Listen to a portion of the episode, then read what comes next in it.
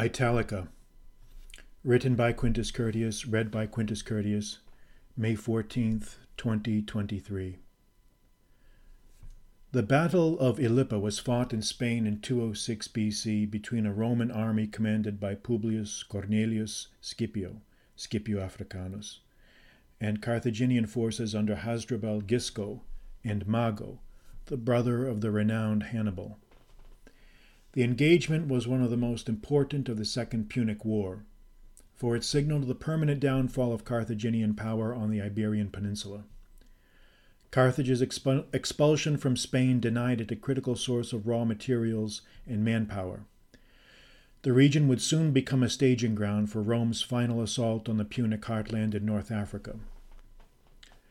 As is the case with many ancient battles, we have only a vague conception of its unfolding. Livy and Polybius both record it, but their accounts are not fully congruent, and we are not even certain of the battle's precise location. Modern scholarship places the battle site near Seville. The Second Punic War has been called the First World War in Western history, in the sense that the belligerents fought each other for supremacy over a wide expanse of the known world. Rome pursued a gradualist strategy against Carthage, similar to how the United States deployed its forces against Japan in the Pacific War. It sought to capture Carthage's foreign holdings, shut off her access to raw materials, and eventually confine her to a small geographic area. Scipio controlled about 45,000 infantry and 3,000 cavalry. Most modern estimates assert that he was at a slight numerical disadvantage to the Carthaginians. But Scipio was a shrewd and decisive commander, and this more than compensated for any deficiency in numbers. After several days of indecisive skirmishing, Scipio believed he had taken proper measure of their strength and dispositions. He ordered his light infantry and cavalry to rise before dawn, eat, and then attack Carthaginian outposts without delay. The alarm was sounded in the Carthaginian camp, and the men were apparently deployed and arranged in battle order without having first eaten. The movement of forces during the battle was complicated, but Scipio was eventually able to grind down the enemy's flanks while holding the Carthaginian center in place without engaging it. Livy's account of the battle is given in Book 28, Chapter 13 of his history, Ab Urbe Condita. It is tinted with that frustrating vagueness so common among ancient historians, but it does provide the reader with a rudimentary flavor of the event.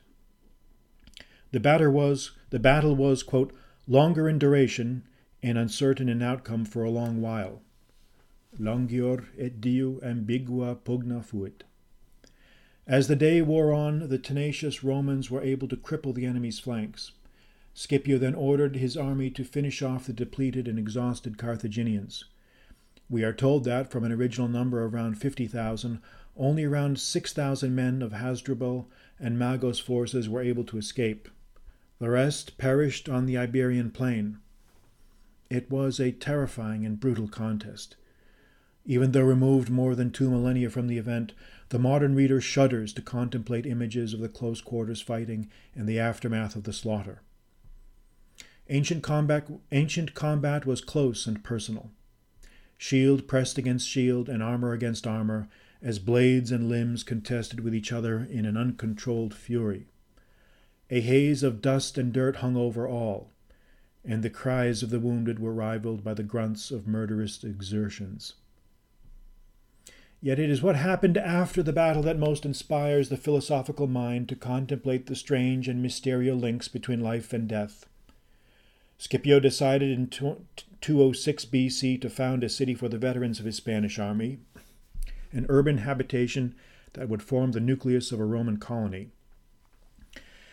He called his new city Italica, and it was located near the city of Hispalis, Seville.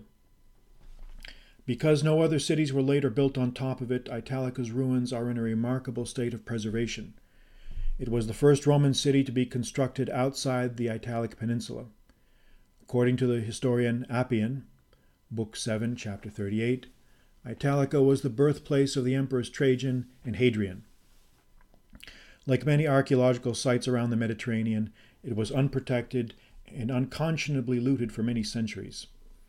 Only in the 20th century were the city's protective boundaries defined and marked out for serious archaeological study. I have a good friend who visited Italica last week. He sent me a number of photographs of the site, some of which I present below. The mosaics are extraordinary and provide a glimpse of what the city must have looked like in its heyday. Thus, from the carnage of Ilipa, sprouted the sturdy walls of Italica, as so many Colchian dragon's teeth sown in the rocky Iberian soil. So, in history, does the blood of the fallen fertilize the growth of the new.